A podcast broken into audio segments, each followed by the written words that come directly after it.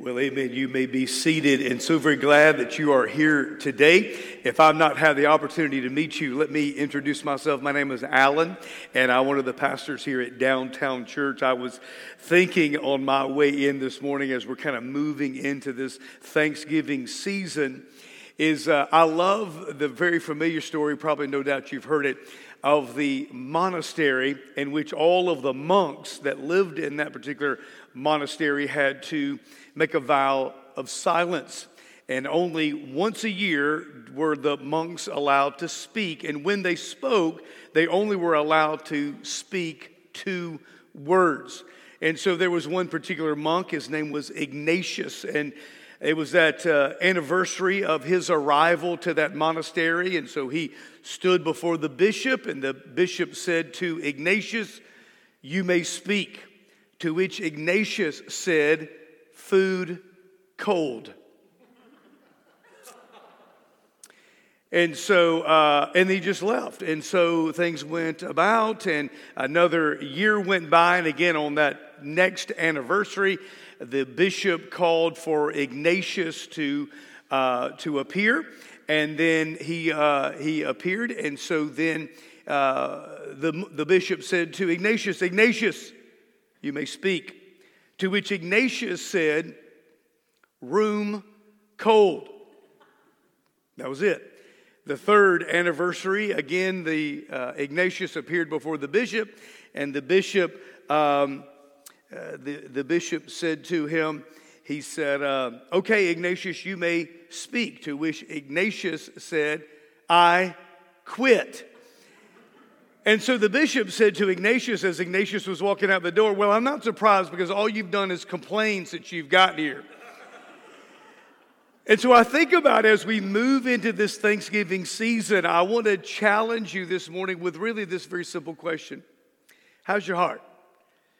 Is your heart grateful? Is your heart filled with thankfulness? And I really want us to explore this morning having a thankful heart.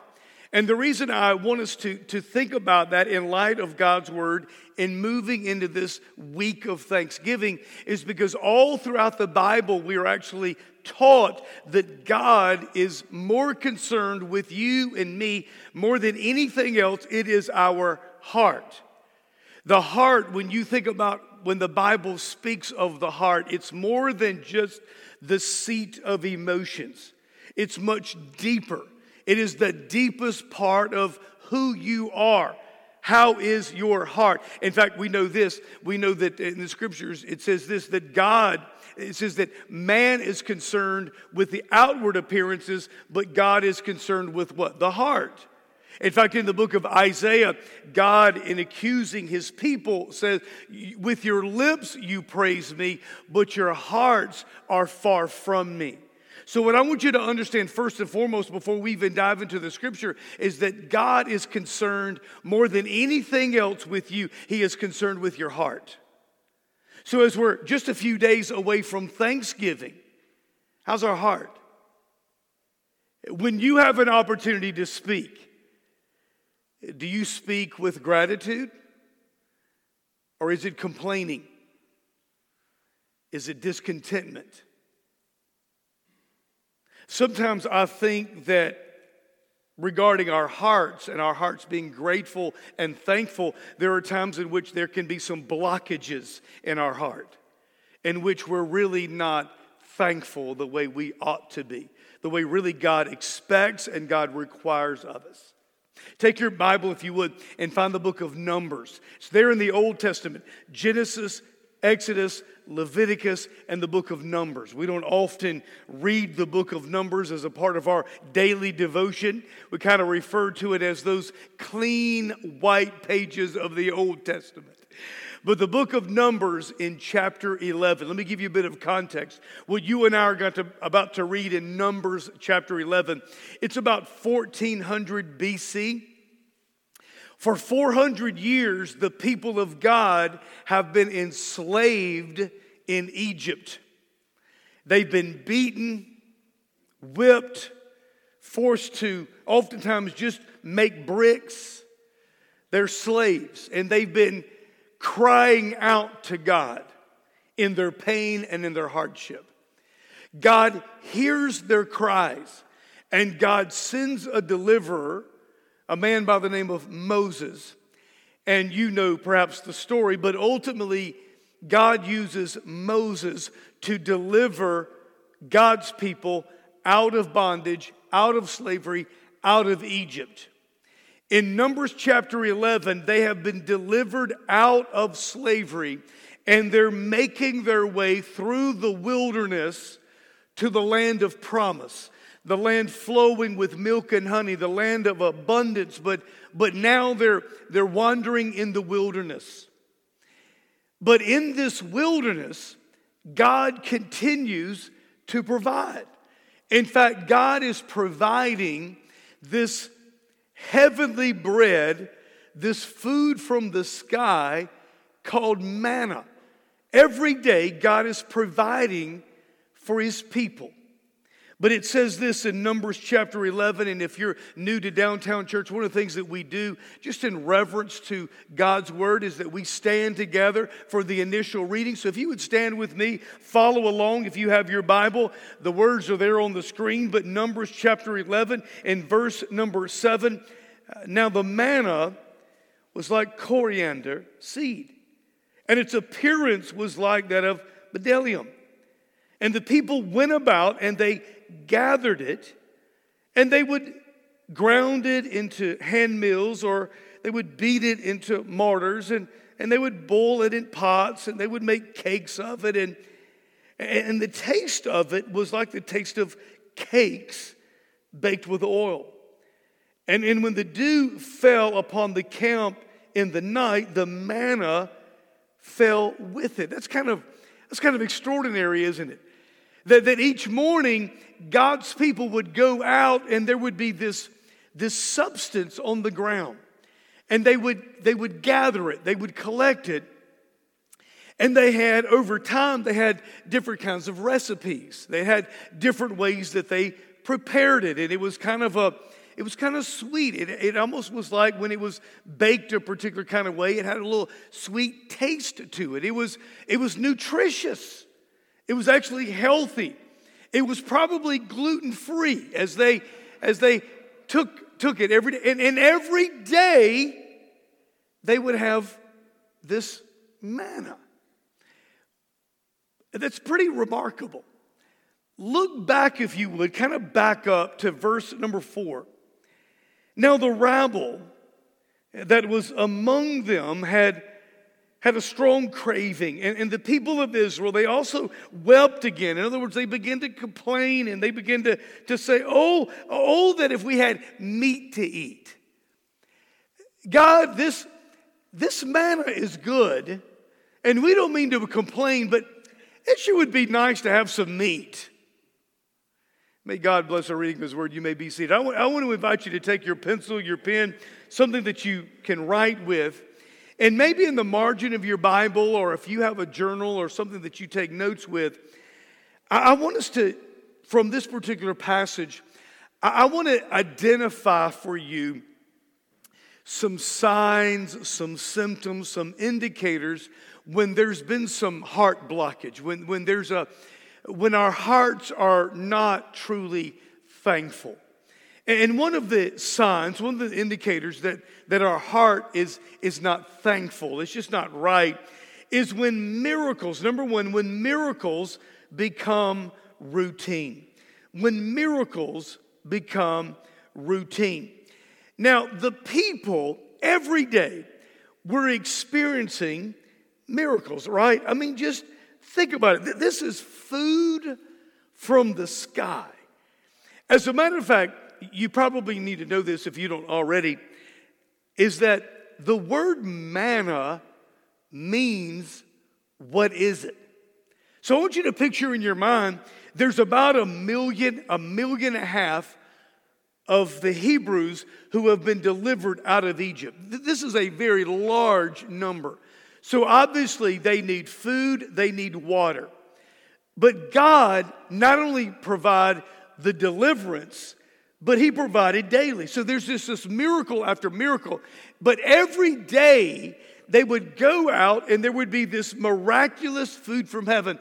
And, and, so you can imagine the first couple of days of this, they would go out and God would instruct them look, look just collect enough for today because tomorrow there's going to be a fresh batch. So don't worry about like saving it and collecting it and putting it in baskets and all that, but just go out and get enough for you and your family.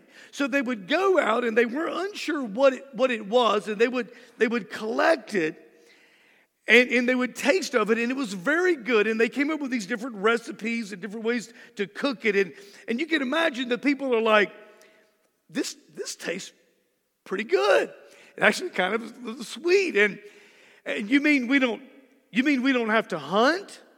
And we don't have to skin and we don't have to gut and we don't have to cure it and we don't have to we don't have to do all of that. Remember this was back in the time like early in America that when the average person spent much of every day just collecting enough food to survive.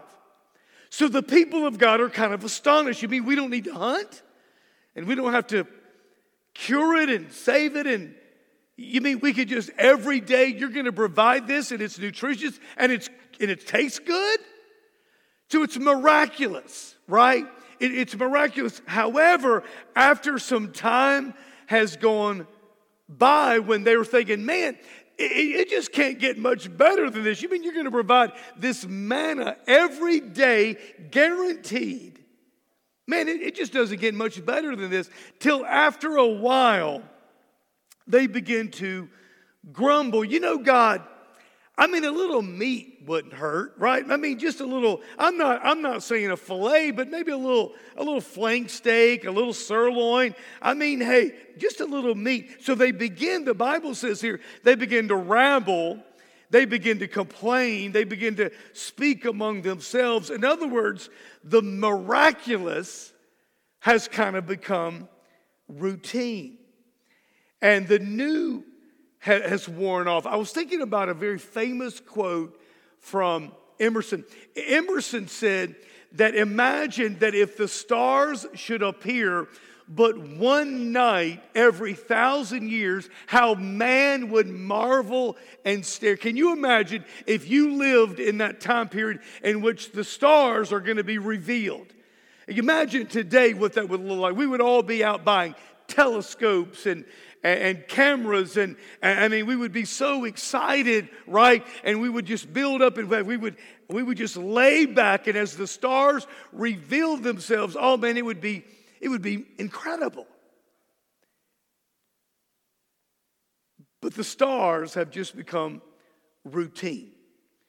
And so often those, those small miracles in our lives, they just kind of become, become routine. I want to share with you something that I began to, to do. This was probably just two or three years ago, but Uh, around this time, I've, I've taken my journal kind of between around Thanksgiving leading up to the end of the year, I take some time, a little bit every day for, for several days, and I make a list looking back on the year. For example, looking back on 2022, I begin to make a list of, of things that God did for, for me. How God just kind of showed up and how God provided. And I look back and I write down not just me, but my family. And I will say this for probably the last three years, it's about two pages. It's about two pages full. And I just want to challenge you. And I know this week is probably a busy week. You perhaps are traveling or have people coming or gathering. But, but between now and the end of the year, just pull out a little journal and just make a list. Begin to reflect back. Lord, show me, looking back earlier this year, those times that you just showed up and the, the times that you provided. It doesn't have to be some, some huge, miraculous way, but just some small ways that God just showed up and God provided. And something that you may want to do with your family is maybe share that. And so, what happens is, and what I'm saying to you is just simply this don't let the little miracles become routine. And don't let the little miracles become routine. Now, let's uh, go back, and we're still here in Numbers chapter 11. I want you to look at verse number five.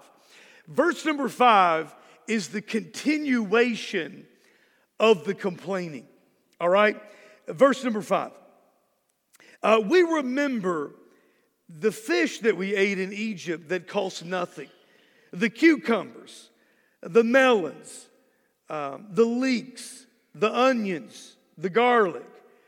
Um, but, but now our strength is dried up, and, and there's nothing at all but this manna to look at. So I want you to picture they're, they're in the wilderness, God's people. Some time has gone by. They're gathering the manna every day. They're coming up with as many different recipes as they can, different ways to cook it. It's nutritious, it's healthy. But picture there's one night and they're sitting around the campfire. And there's a group of those guys and they're talking and and one of them says something like this. You know, I don't mean to complain about the manna, but man, I could just I could just smell the garlic and the onions that we used to cook back in Egypt. Now I could just I could just smell it. And the the crunch of the cucumbers. I mean, they, you would just bite into those cucumbers and they were just so crunchy. And there's another guy who says, Oh, the desserts, the melons, those juicy melons. Oh, those were the days, the good old days. That's what they're doing. Oh, the good old days. And nobody spoke up and said this, yeah, but have y'all forgotten? We were slaves. But it's the garlic and onions, the cucumbers, the fruit.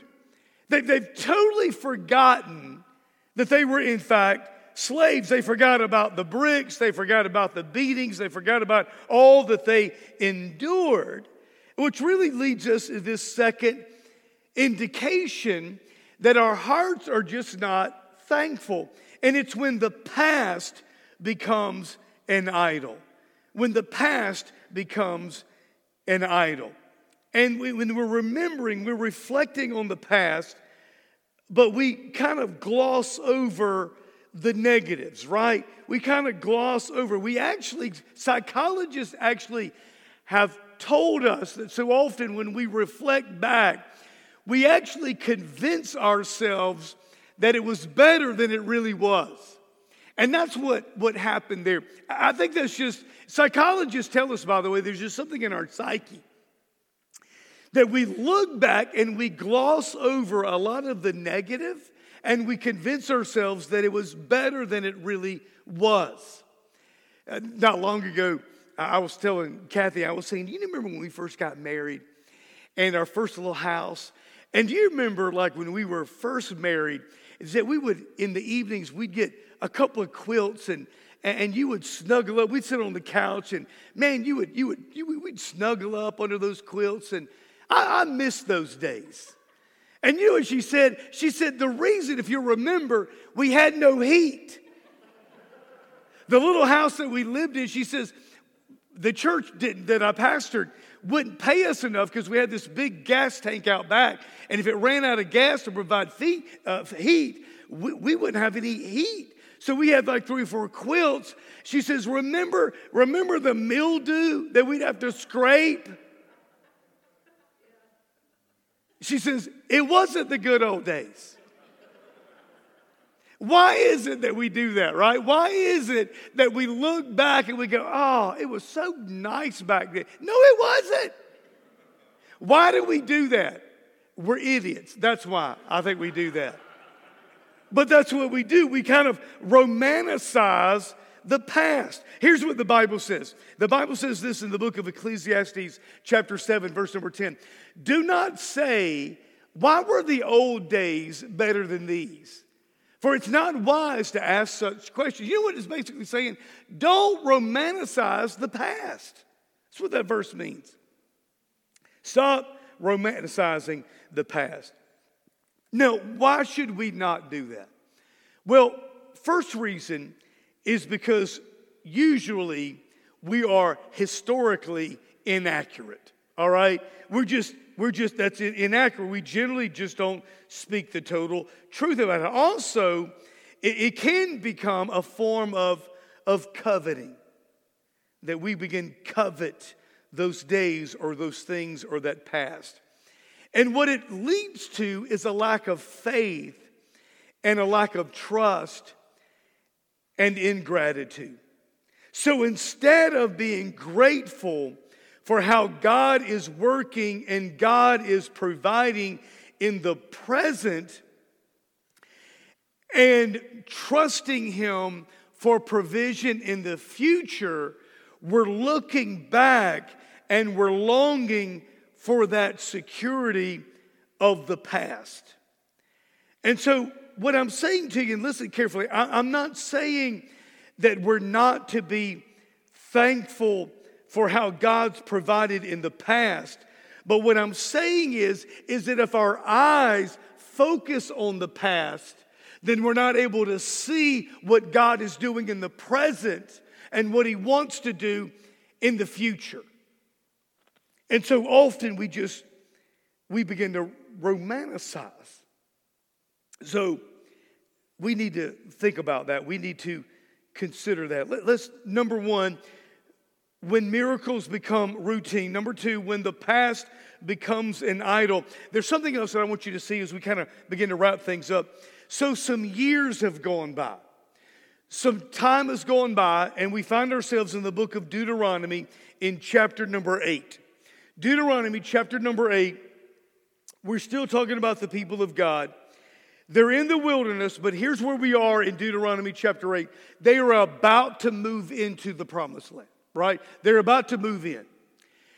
And God sends a word, beginning in verse number 10. He says to the people, Now you shall eat and be full, and you shall bless the Lord your God for the good land that he has given you. Take care lest you forget the Lord your God by not keeping his commandments and his rules and his statutes, which I command you today. Lest when you have eaten and are full and have built good houses and live in them, and when your herds and flocks multiply, and your silver and gold is multiplied, and all that you have is multiplied, then your heart be lifted up, and you forget the Lord your God who brought you up out of the land of Egypt, out of the house of slavery, who led you through the great and terrifying wilderness with its fiery serpents and scorpions and thirsty ground where there was no water, who brought, who brought you water out of the flinty rock who fed you in the wilderness with manna that your fathers did not know, that he might humble you and test you to do you good in the end. Beware lest you say in your heart, My power and the might of my hand have gotten me this wealth. You shall remember the Lord your God, for it is he who gives you power to get wealth, that he may confirm his covenant that he swore to your fathers, as it is this day. Here's the third indicator so we talk about when miracles become routine, when the past becomes an idol. And number three, when my heart becomes proud.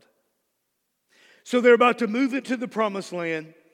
But before they move in, God says, hey, we need to have a meeting before we move in. Because here's what I'm telling you is going to happen you're going to move into this land, and everything you have is going to multiply. I mean, you're going to have land that's fruitful. You're going to live in a great house. You're going to live a great life.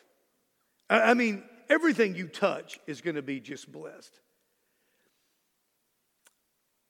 But here's what's going to happen you're going to forget. You're going to forget who brought you and who delivered you and who provided. In fact, you're going to say, Man, look what I've done. So be careful because all that I've done is that you would remain humble and not become proud and arrogant and forget me. So think about this. Think about for a moment all that you have. Think about your, your home and some of the, the things that you have, maybe the car that you have. Just think of some of the things that you have. Here's our tendency our tendency is, is, well, Alan, I have these things because I work hard. I, have accumulated these things. I, if we're not careful, we can have an attitude that we look at other people, and we may not say it out loud, but this is what we think. You, you could have this life if you'd work as hard as I worked. So, first of all, that's becoming very prideful.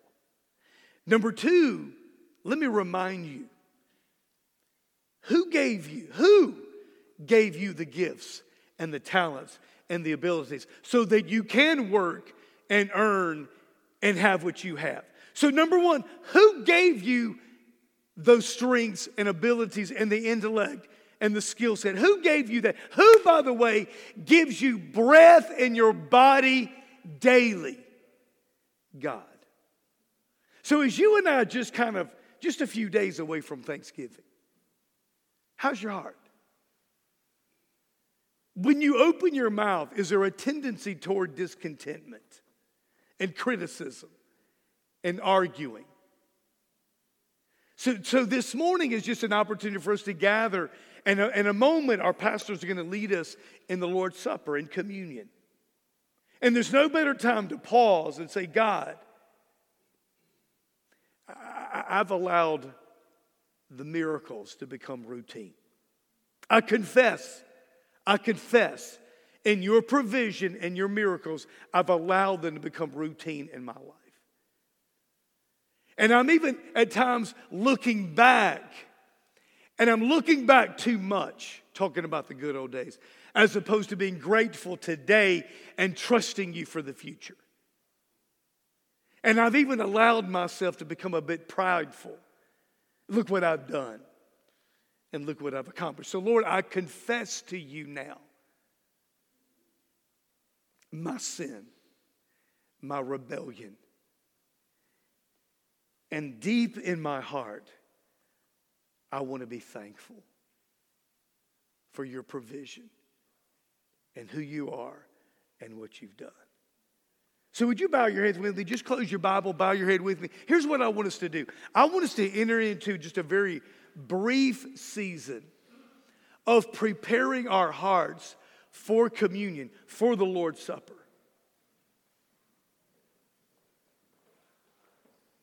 How's your heart?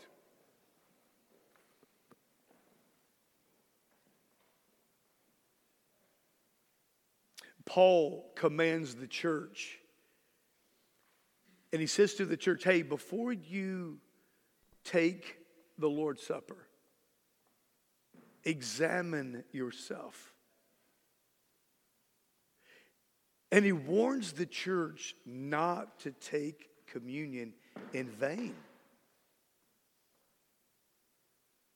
So it's not just because we're just a few days away from Thanksgiving. But how is my heart? God is concerned with your, just with God's people in the wilderness, he was, he was more concerned with their hearts.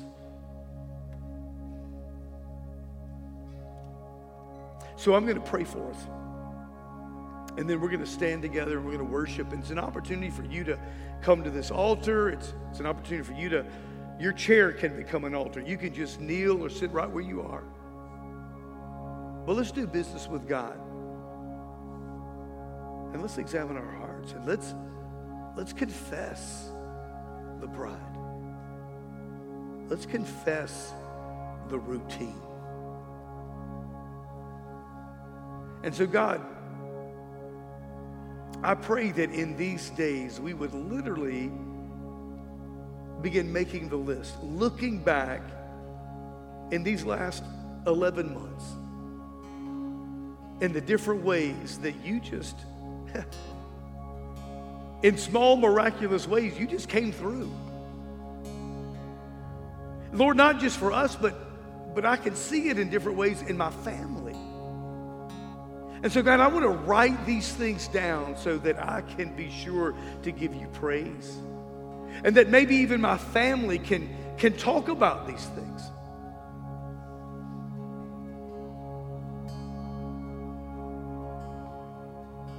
God, help us to examine our hearts in these next moments. in preparation to take this bread and to take this cup, we consider who you are, the breath that you give us, the life that you give us, the abilities that you give us, the provision daily. And have hearts filled with gratitude. So, Lord, in these moments, work in us. Work in us. In Jesus' name. Amen. Let's stand together. Let's worship together. These pastors are available. The altar is open. But let's worship.